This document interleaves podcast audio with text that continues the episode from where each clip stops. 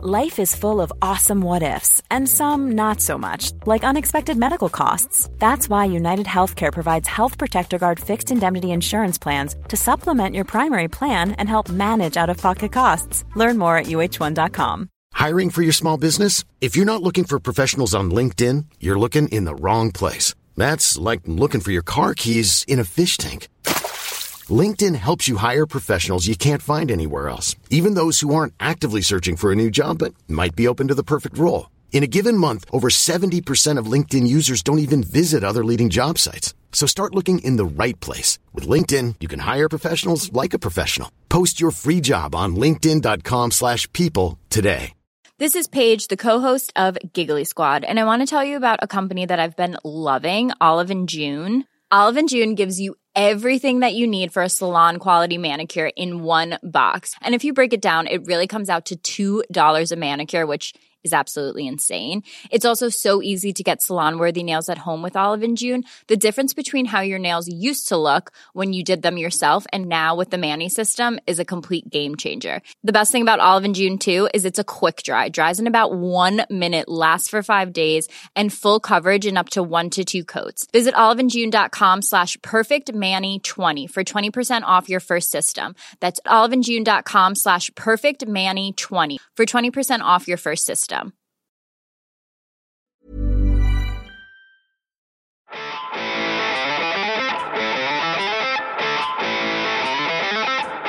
Welcome to The Other Hand, a podcast by Jim Power and Chris Johns that looks at the major political, economic, and financial developments around the world from a uniquely Anglo Irish perspective.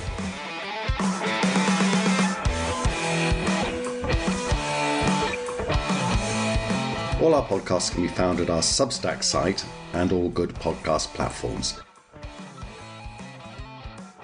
Some individual shares and their prices are mentioned in today's podcast. Under no circumstances should you think that these represent investment recommendations. For that, you need to seek independent advice from somebody who is authorized to do so. Hello, everyone. Welcome to this latest and very special edition of The Other Hand. Jim is sunning himself on a beach somewhere. I've no idea where actually, but he'll be back next week. So this week I have a very special guest on the pod, an old friend of mine actually from many years ago, an Irishman called Gary McCarthy. Gary has 30 years experience in financial markets. He's an experienced investor, analyst, senior executive running businesses in financial services firms and is currently involved in a lot of very interesting projects across a range of activities in financial services. I bumped into Gary only the other week when he asked me to sit in on a panel discussion at the Irish Management Institute up in Sandyford, an early morning thing that was all about artificial intelligence, another one of Gary's areas of expertise.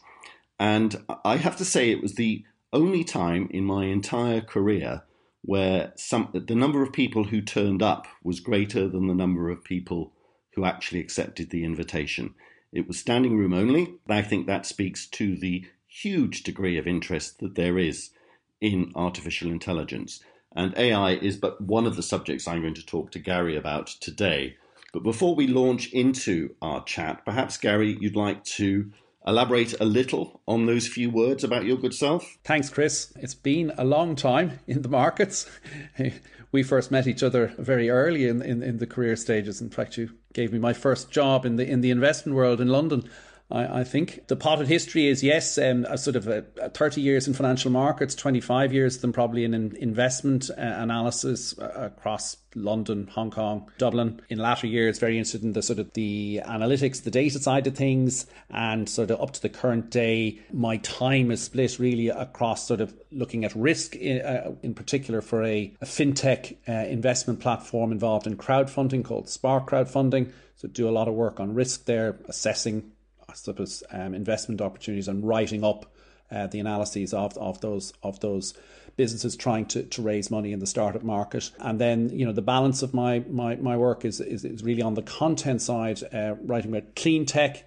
Um, for Silverback, another one of my, I suppose, my clients, employers, they they are heavily involved in, in the construction, mission critical projects in, in Northern Europe, which is very topical at the moment. And I suppose the final bit is the is the new tech stuff. It's the AI. It's the dare I say it, is a little bit out of out of favour at the moment. The sort of the Web three uh, metaverse stuff. It's still you know there's a lot going on, particularly on the blockchain side of things. So lots going on as always, Chris. Um, as confused as ever. Yes, indeed. And looking forward to uh, a good chat. Yeah. I mean, you mentioned that uh, I gave you your first job in the city of London after you'd been in Asia for a few years. You returned the favour earlier on this century when you hired me into a firm uh, that had recently established a Dublin office of a much bigger London uh, and other centre locations. So thank you for that, Gary. You you uh, changed the path of my career, I must say, in all sorts of interesting ways with that with that decision. So to today's agenda, there's lots going on in economics, in finance, and in markets.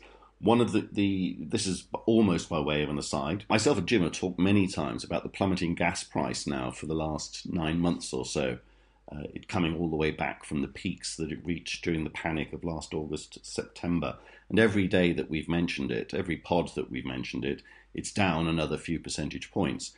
Well, today is different because at one point today, and the day ain't over, uh, the natural European natural gas market for the front, what's what we call the front month delivery, which is delivery of gas in July, um, was up 40%. That's 4 0. Haven't seen those kinds of moves since the invasion uh, prompted all of the shenanigans in gas markets back last year. It's come off that 40% a bit. It's still up on the day, but it's extremely volatile and uh, it's been going up actually, not just today, but for a few days now, for at least a week as uh, all sorts of things are going on. I think LNG, liquid natural gas cargoes, which had flooded the European market in late spring, early summer, are now heading to Asia. Is the is the chatter in in gas markets because of that fall in price that there were better prices to be had in Asia. The heat wave that many parts of Europe is experiencing uh, has led to fears that gas demand would spike because of electricity needs for air conditioning. But overall, I think that it reveals that this fact that we've got so much volatility today and the price has been going up, um, that the market remains quite fragile, and that any sense that we are out of the woods for next winter needs to be treated with a pinch of salt. The catalyst for the big spike in oil prices today was a curious decision by the Dutch government, which we haven't got time to go into the ins and outs of today. But the, the huge North Sea gas field called Groningen um, which contains enough gas, apparently, to replace all of the lost Russian gas supplies, hasn't been producing an awful lot of gas recently because the Dutch have been running it down um, because of complaints about earthquakes and tremors affecting housing near the field in Holland. Um, the Dutch have apparently, according to leaked reports today, decided to shut this field down completely.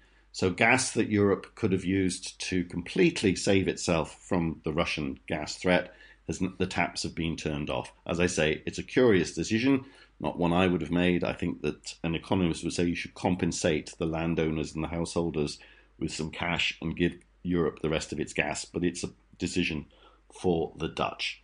So that that's me. I, I wanted Gary to start by talking a little bit about the uh, broader financial markets, not just the gas market. One of the extraordinary things that's going on at the moment is that we have, in the United States at least, if not elsewhere, but certainly elsewhere in places like Japan, very strong equity markets. Despite the fact that interest rates are still going up pretty much everywhere, the Fed did announce something interesting last night, and I want to talk about that. Europe's put its interest rates up today and there are more interest rate hikes to come, probably in Europe and definitely in the UK. In that kind of environment, we would have expected uh, asset prices, equity markets in particular, to behave badly. They haven't. They've been a little bit volatile, but we have an extraordinary US equity market, for example, where all of the gains in the S&P 500, an index of 500 stocks, are accounted for by seven companies. But Gary, Tell me your thoughts on the current financial nexus. Those different regions have different are moving at, at a different pace in terms of interest rate hikes, but certainly the traje- trajectory is still upwards. My my initial thoughts are, uh, you know, it it changes from day to day. There's there's a lot of confusion from, from a personal perspective. The one thing I would you know, in an inflationary world, there's always a tendency to think back to the last great example was the 1970s.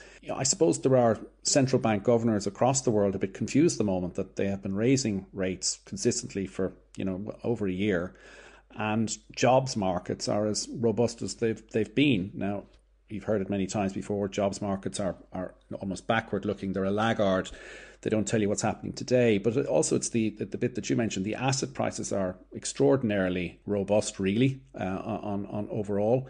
Um, and so you you know just beg the question: What's different this time?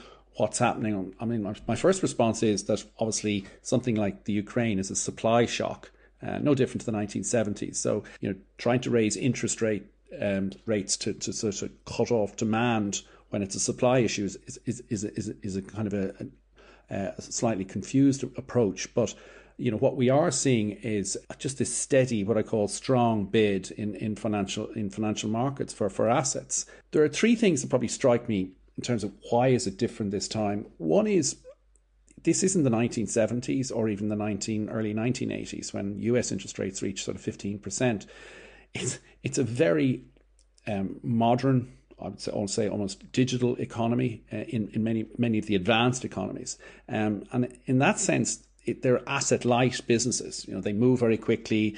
It's not like they're setting down huge plants, huge pieces of machinery, um, you know, that become sunk costs when when when economic cycles uh, shift. It's also a, a, world economy that's been through some, you know, an extraordinary um, buffeting uh, during COVID. Lots of lessons were learned there. In particular, that if you let go of people, um, it's very hard to get them back. So I think the muscle memory around that is, is very strong at the moment. I think companies are reluctant, albeit in the tech world, you're seeing obviously um, fairly significant job losses.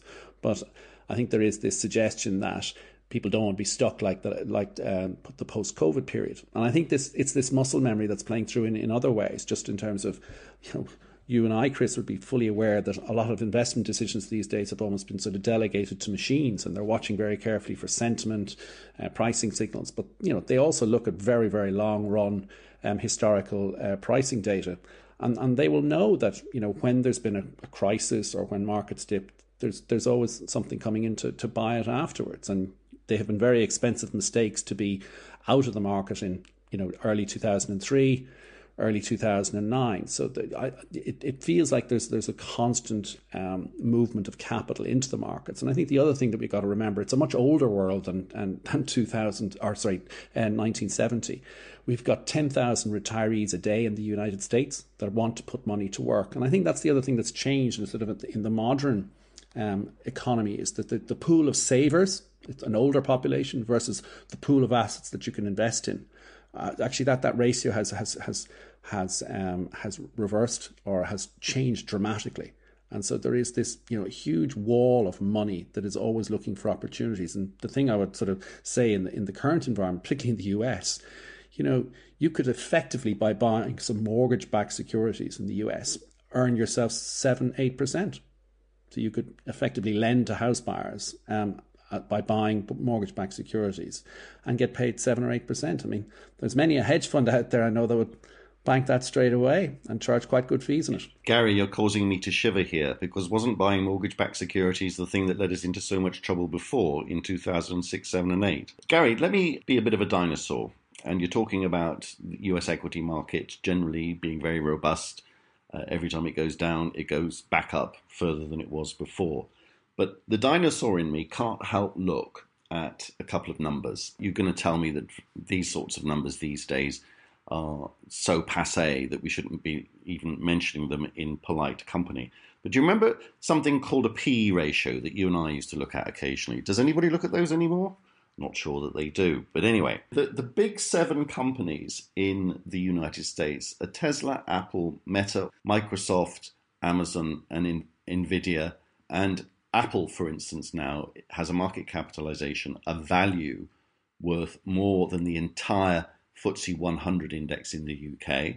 It, ha- it has a value bigger than the Russell 2000 index of smaller companies in the United States. It is truly a behemoth. But those seven companies, the old fashioned price to earnings ratio, for those of you that aren't in markets, this is a measure of value that we try to use, um, or we used to anyway, uh, to say whether a company was expensive, cheap, or fair value.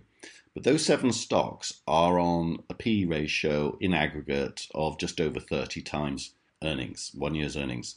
The other uh, 493 companies in the S&P 500 are on a P ratio of about 17, so nearly half of a valuation metric. Do you think that that's such an extreme valuation story that we need to pay attention to it, or am I just a dinosaur? And more generally, Gary, I'll put you on the spot. Is this another dot com bubble? A lot can happen in three years, like a chatbot may be your new best friend. But what won't change? Needing health insurance. United Healthcare Tri Term Medical Plans, underwritten by Golden Rule Insurance Company, offer flexible, budget friendly coverage that lasts nearly three years in some states. Learn more at uh1.com. A lot can happen in the next three years. Like a chatbot may be your new best friend. But what won't change? Needing health insurance. United Healthcare Tri Term Medical Plans are available for these changing times Underwritten by Golden Rule Insurance Company, they offer budget-friendly, flexible coverage for people who are in between jobs or missed open enrollment. The plans last nearly three years in some states, with access to a nationwide network of doctors and hospitals. So for whatever tomorrow brings, United Healthcare Tri-Term Medical Plans may be for you. Learn more at uh1.com. It's probably all of the above, Chris. To be honest, there will be you know, you mentioned seven stocks that have an average uh, price earnings ratio of 30 times. Two or three of them might grow into that um, assessment of their future opportunity. It's very likely three or four won't. I think I was slightly surprised there to hear you say that I thought it would be a little bit lower, that the US, the remaining 493 stocks are still on a price earnings multiple of 17 times. That's that that still looks fairly full in what are still quite challenging earnings uh, environments. But the size of the opportunity is is is enormous. I mean, you mentioned three trillion dollars for for for you know evaluation for Apple. You know, I've seen figures out there for the opportunity in AI um, of being you know fourteen trillion dollars by by 20, 2030. They're big numbers. That's um, yeah, they, those are huge numbers, and. Uh, I suppose one of the answers I would give to my own question about the dot com bubble is that, that there are some companies out there, you've just mentioned perhaps the most prominent, but there are a few others that, unlike back then, have both real earnings as opposed to zero earnings back then. In fact, cash flow burn back then. There were an awful lot of companies uh, losing money, not just not making money, and with this opportunity. That's an interesting segue or a good segue into AI, Gary, because you might recall that that panel discussion which you kindly hosted and invited me to speak at, the interest in AI is extraordinary. And one of the questions that I was dreading at that uh, seminar breakfast meeting was what should I invest in to take advantage of AI? And you mentioned that Apple has an opportunity in AI. The one that I mentioned on the day was Microsoft. That's also doing very, very well as I'm sure as I'm sure you know. Do you think we know who is going to make all the money in AI?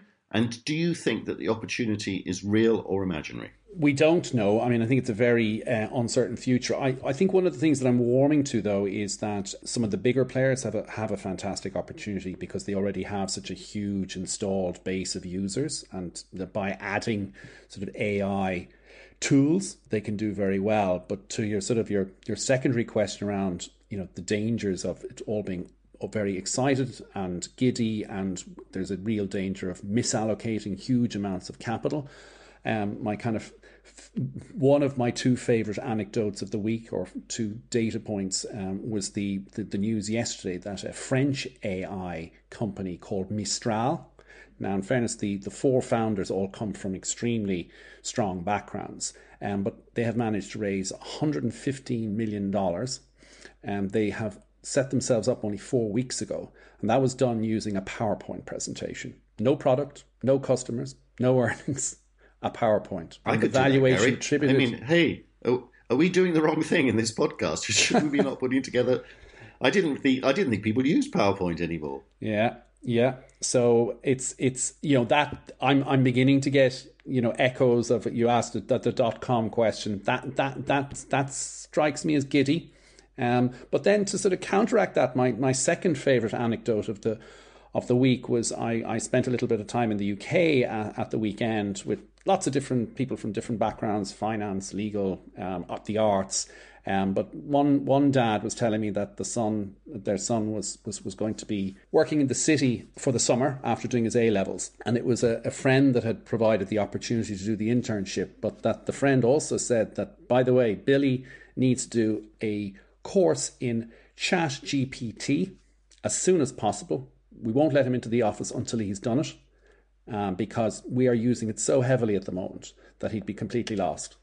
So as wow. I was telling this story to a few others, as I was swimming in the waters with my whalers in the 40 foot this morning, I was saying, you know, gone are the days when we were told to come in and just learn how to use the copier or the fax machine. Do I take it from this, Gary, that you are an AI optimist? Um, I certainly am. I'm a self declared one um, on this pod and in other forums like the one we mentioned earlier on. Uh, I do think that it has the potential to be incredible, big, and to actually cure a lot of our problems. And I noticed, for example, that one AI system, not a chatbot, but AI does, I should stress, take many forms. AI has just discovered potentially the first serious new antibiotic that we have come across in over a decade.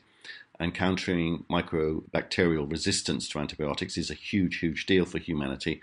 And to have come up with potentially a new one is a is a major story.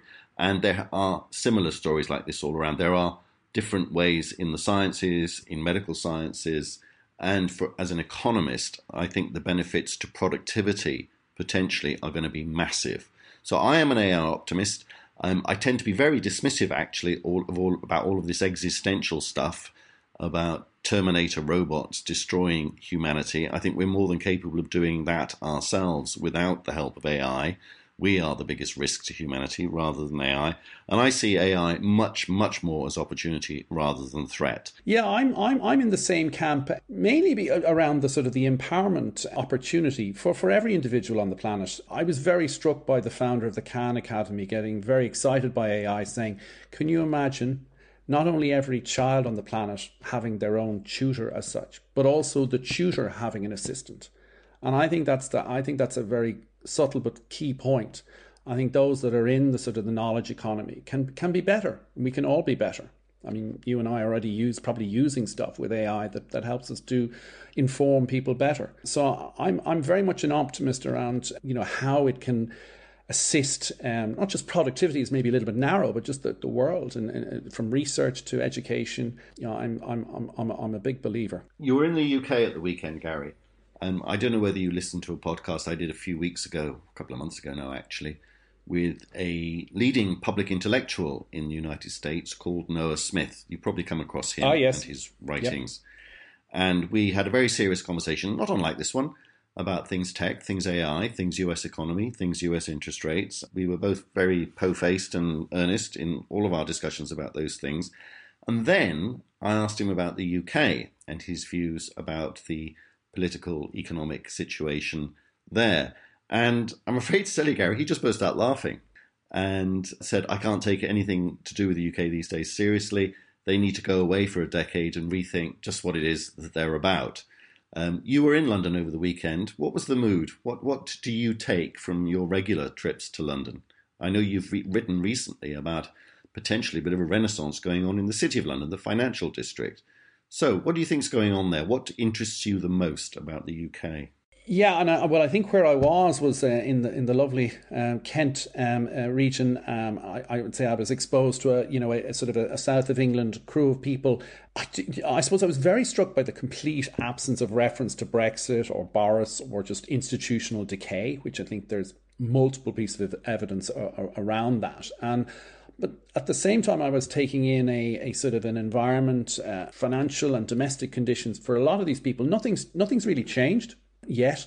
You mentioned about you know laughter with Noah Smith and, and, and the UK and basket case. I mean, I think the true barometer, and I think what you know what if I was if I was to upset people um, at that particular gathering, would be it's the credibility issue that will ultimately affect everybody in, in the UK. Is is the is and you, you wrote about it this week. Is is the interest rate market, the bond market, saying there's an issue here, and and I think that's I just feel that there's a failure to grasp that the international credibility does have financial impact ultimately on everybody, whether you own your house outright or whether you have a mortgage. The other thing I would say is that I was talking to somebody last week who did a quick sort of reconnaissance trip, um, looking at be quite a well-known retailer here in Ireland, uh, looking at retail opportunities in England in secondary cities. So he was spending the majority of his time in the north, and he was just staggered at how I suppose poverty stricken a lot of the places. Just the decay.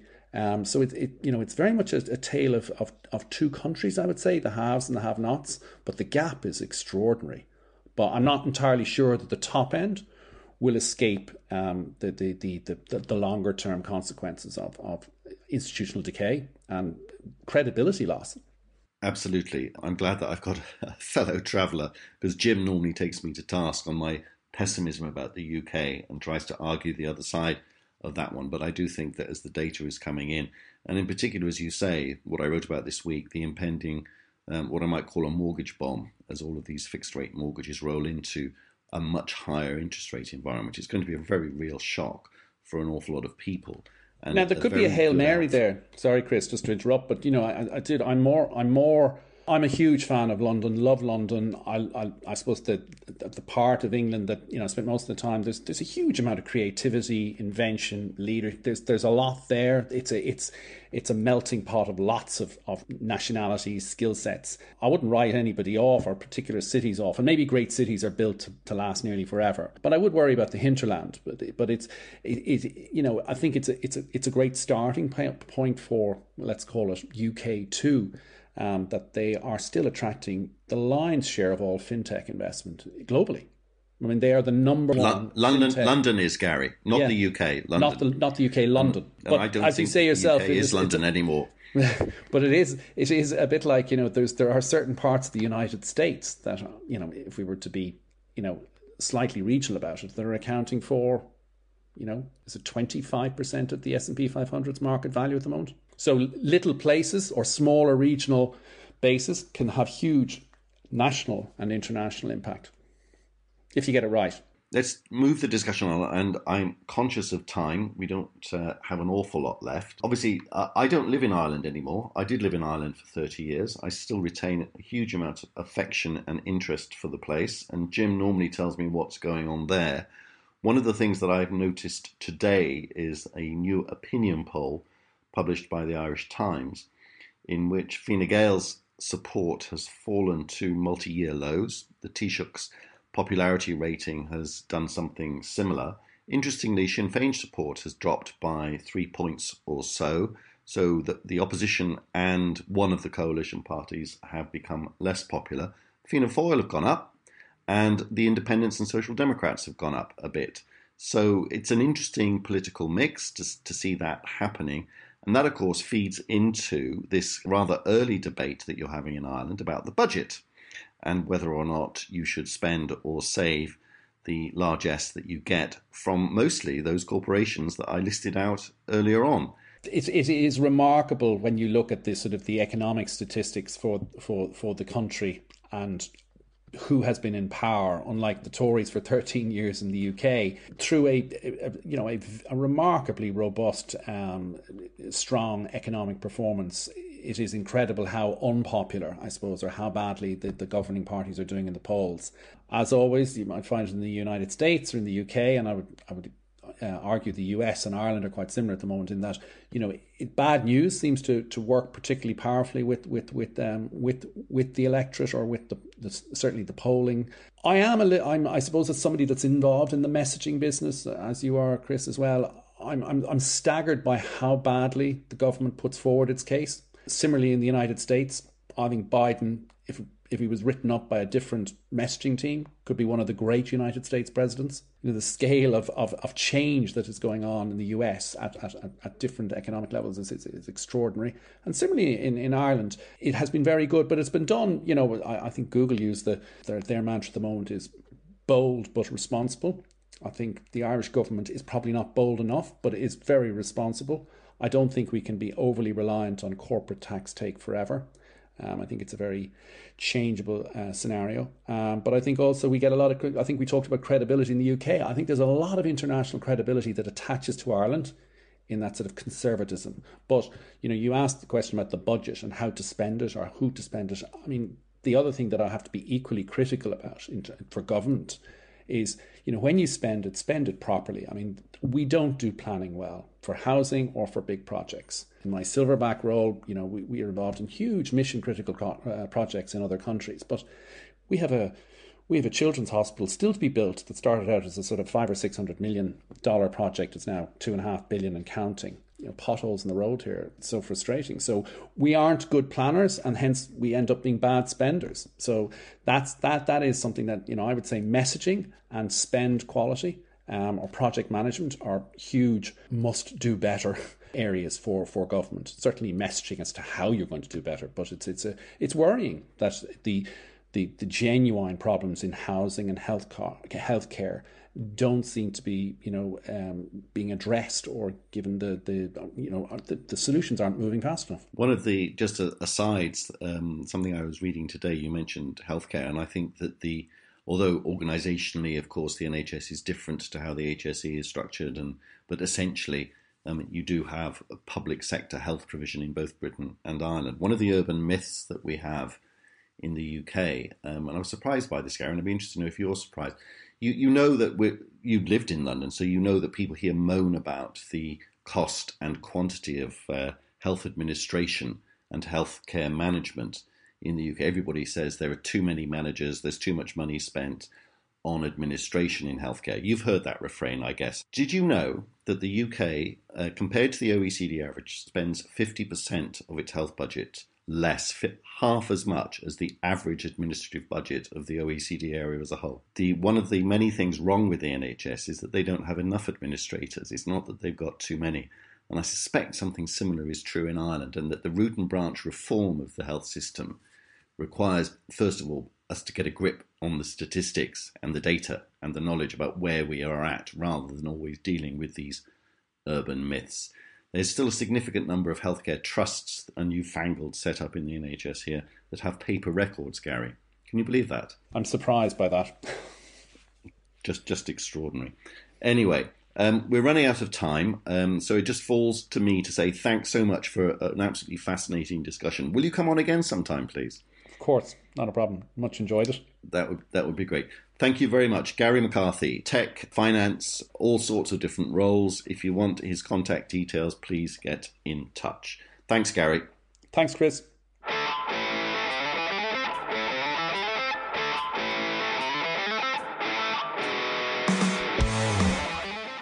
You have been listening to Chris Johns and Jim Power on the other hand. Hope you enjoyed it. Our back catalogue of podcasts can be found on our Substack account www.cjpeconomics.substack.com or on podcast platforms such as Apple and Spotify. If you would like to listen to the podcast free of advertisements, you can sign up to our Substack account. Comments and feedback are much appreciated.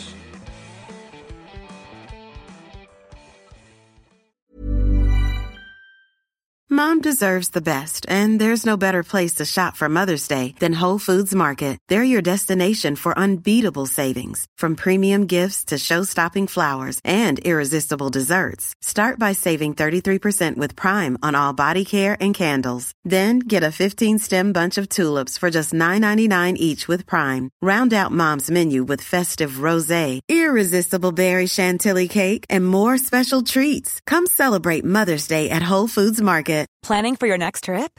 Elevate your travel style with Quince. Quince has all the jet setting essentials you'll want for your next getaway, like European linen, premium luggage options, buttery soft Italian leather bags, and so much more. And is all priced at 50 to 80% less than similar brands. Plus, Quince only works with factories that use safe and ethical manufacturing practices. Pack your bags with high-quality essentials you'll be wearing for vacations to come with Quince. Go to quince.com slash pack for free shipping and 365-day returns.